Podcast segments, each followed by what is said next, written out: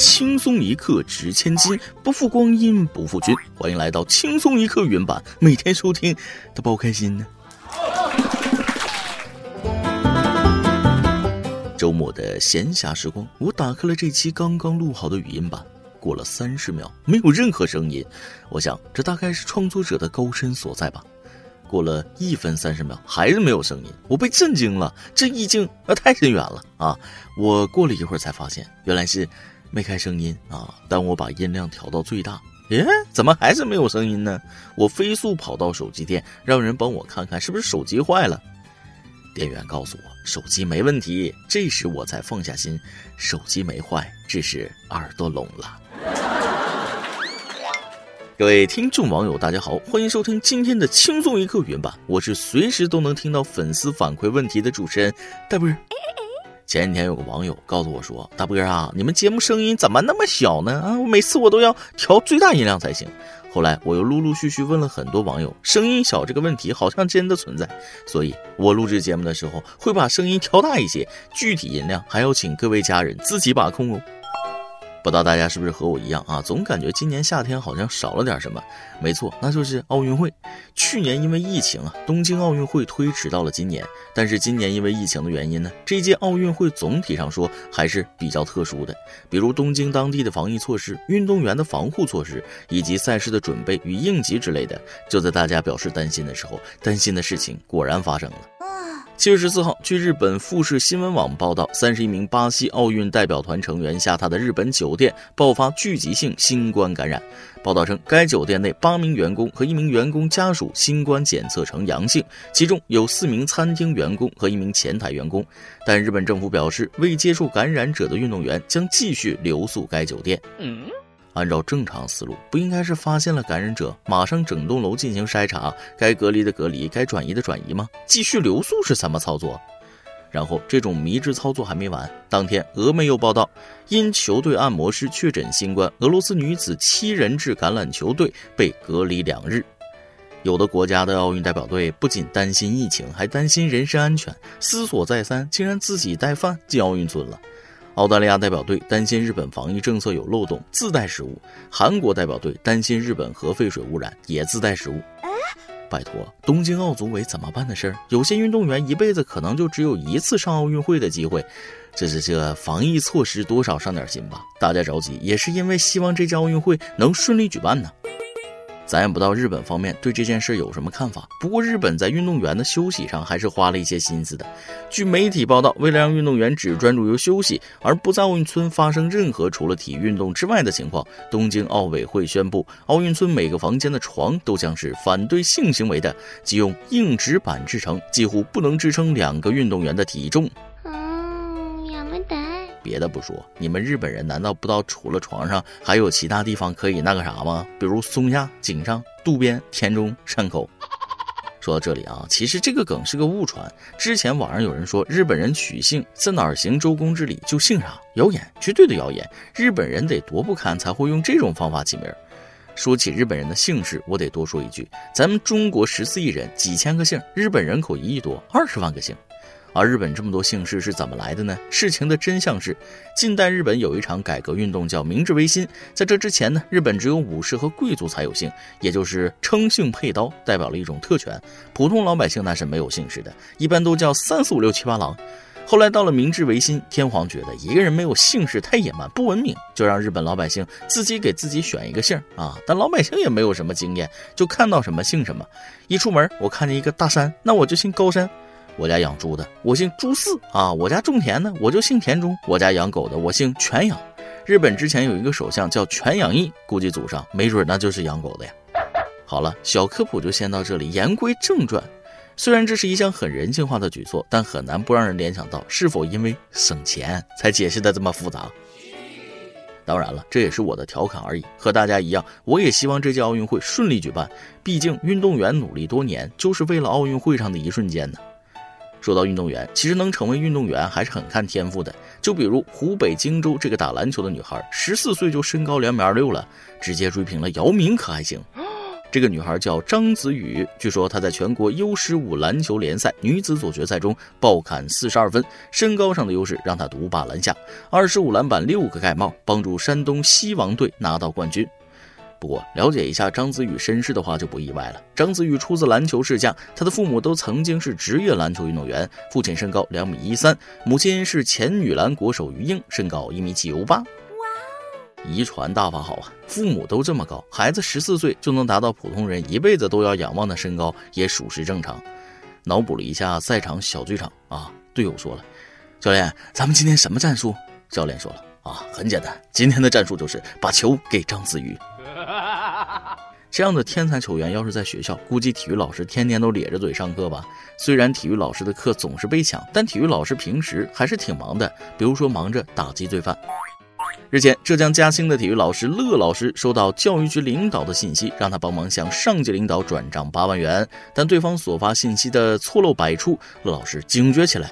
后来，乐老师是将计就计，在警方指导下，顺利的套路骗子发来的四个账户，警方将其全部冻结，并追回了五十三万元诈骗资金。经调查，这五十三万元来自六名受害者，其中四川幼儿园园长被骗四万元，内蒙古一老师被骗九万元。待剩余受害者信息核实后，这些资金将依法返还。依我说，这骗子也是撞枪口上了，文斗武斗你都干不过体育老师啊！就是一句话，拿捏的死死的。这真是伤害性不大，侮辱性极强。这个骗子估计也没想到，想着套路个数学不好的体育老师，没想到被体育老师套路了。也是时候为体育老师证明了，哪个再说这个体育老师不会算数来着？啊，以后数学不好还甩锅是体育老师教的吗？现在该换个说法了，比如说数学是音乐老师、美术老师教的，这样一来轮着背锅，也不容易翻车吗？虽然是骗术，但咱们老百姓也要从中吸取精华，发现骗术其中蕴含的规律，才能避免被骗。近日，湖北十堰警方捣毁一诈骗窝点，发现骗子话术单中赫然记录着用卡通头像的人没有被骗的价值。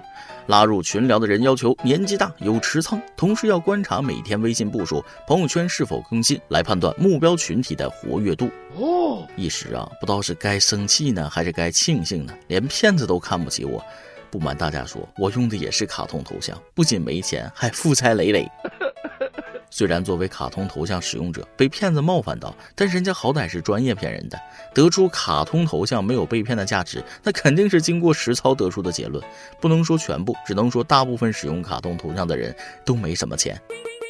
其实，在诈骗界会用这种方法辨别对方的财力水平，在游戏圈也会通过头像识人。我打刺激战场组队的时候也会看头像的，能看出来大概是什么年纪的人。卡通图片特别可爱的小动物，一看就网图的年纪一般都不大，反应操作大概率不错。而照片模糊，用自家小孩头像、风景、花草、物件、汽车之类的，这些就特别明显年纪大的了，有可能被老婆骂、被孩子打扰，这局吃鸡堪忧啊！话说回到正题啊，那么什么样的微信头像值得骗呢？一看就是有钱人呢。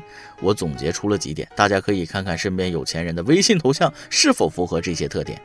一、头像一般用蓝天白云、花花草草的风景照，或者是自己置身于其中。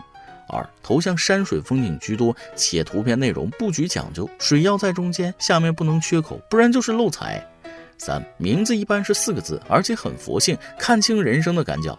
四从来不发负能量朋友圈，以感恩分享日常为主。各位感受一下，如果一位名叫花开富贵，头像是一汪清泉从山流下的陌生人，请求你添加为好友的时候，你第一反应是不是一个富有、稳重、可靠的有钱人向你伸手了呢？如果是就对了，越是有钱的人，越注重自己心性的培养。大家慢慢悟吧，不要放弃任何一个让自己变富的细节，从改名换头像、发佛系朋友圈开始。都说机会是留给有准备的人的。刚才研究了一波如何玄学致富，下面这件事儿，当事人正好符合一项致富玄学，要变有钱人了。七月十号上午，货运司机谭先生开车出去办事，下车时刚一打开车门，就扑上来一条大狼狗，但是这狗不咬啊，而是赖着不走了。这条狼狗还能听懂不少口令，应该是家养的，跟谭先生特别亲啊，寸步不离的赖着他。看似很平常的新闻，里面却蕴含了一些玄机。我给大家简单解读一下。实际上，民间有个说法叫“鸡贫狗富”，鸡上门是穷，狗上门是要富。这么大的狼狗，莫名其妙的就自找上门，这司机是要发大财呀！哇！回想一下，你家有没有小动物自己找上门的时候呢？如果以后有这种情况，记得赏口水喝，但行好事，莫问前程啊！好了，咱们今天的新闻部分就先到这里，下面是咱们的段子时间，再来挤一段。我最近研究发现了一个脂肪转移术，准备申请专利啊！这个转移术可以轻松的把脂肪转移给别人，而且对自己身体是毫无伤害。方法也很简单，比如说吧，你要喝杯奶茶啊，奶茶会导致你发胖，对不对？只要你把买奶茶这二十块钱打给我买奶茶喝，那么你就可以把本来会长的肉转移给我。心动不如行动啊，赶紧打钱给我吧！一次看见楼下一个小孩在吃荔枝，嘴馋又不好意思直接开口要，于是就跟他说：“哎，我知道一个很好玩的游戏，要玩吗？”他就问了：“啊，什么游戏啊？”我说：“咱们来比比，看谁吐的荔枝核飞得远啊！”他就说：“好啊。”我就又说：“啊，可是我得先要一个荔枝。”他就给了我一个。第一局我当然比他远，但他不甘心，又给了我一个。后来我就一直输，然后他赢上瘾了。我吃多一点不要紧，他玩的开心就好。下面是咱们最后的环节，一首歌的时间。Q 群网友一个道友想点一首歌。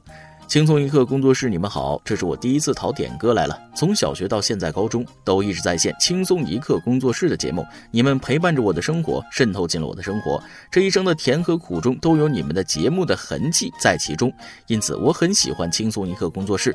我想进大学校园，想平凡且无比美好的活到六十五岁，想说这些心里话，希望可以让你们感受到我的支持和喜欢。希望轻松一刻永远和我在一起，并且一直这样发展。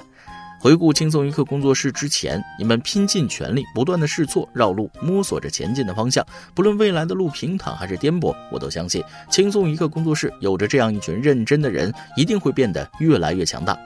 播音主持人大波加油，网易每日轻松一刻工作室加油。看完这位朋友的话啊，我算了一下，轻松一刻云版马上九岁了。按照这位朋友的说法，真的是陪他走过了整个九年义务教育。说到这儿，我心里也不禁感慨：虽然我们都很平凡，但都无比美好的一起前进着。这一路虽然有坎坷啊，但我相信我们工作室和广大听众网友都在不断的摸索着前进，共同进步。今天借这位网友的吉言，也希望各位家人能够在自己的生活中找到最舒服的位置，一直好好的生活下去。以上就是今天的网易轻松一刻，由电台主播向当地原汁原味的方言播轻松一刻，并在网易和地方电台同步播出吗？请联系每日轻松一刻工作室，将您的简介和录音小样发送至 i love 曲艺 at 幺六三点 com。老规矩，祝大家都能头发浓密，睡眠良好，情绪稳定，财富自由。我是嘚啵，咱们下期再会，拜拜。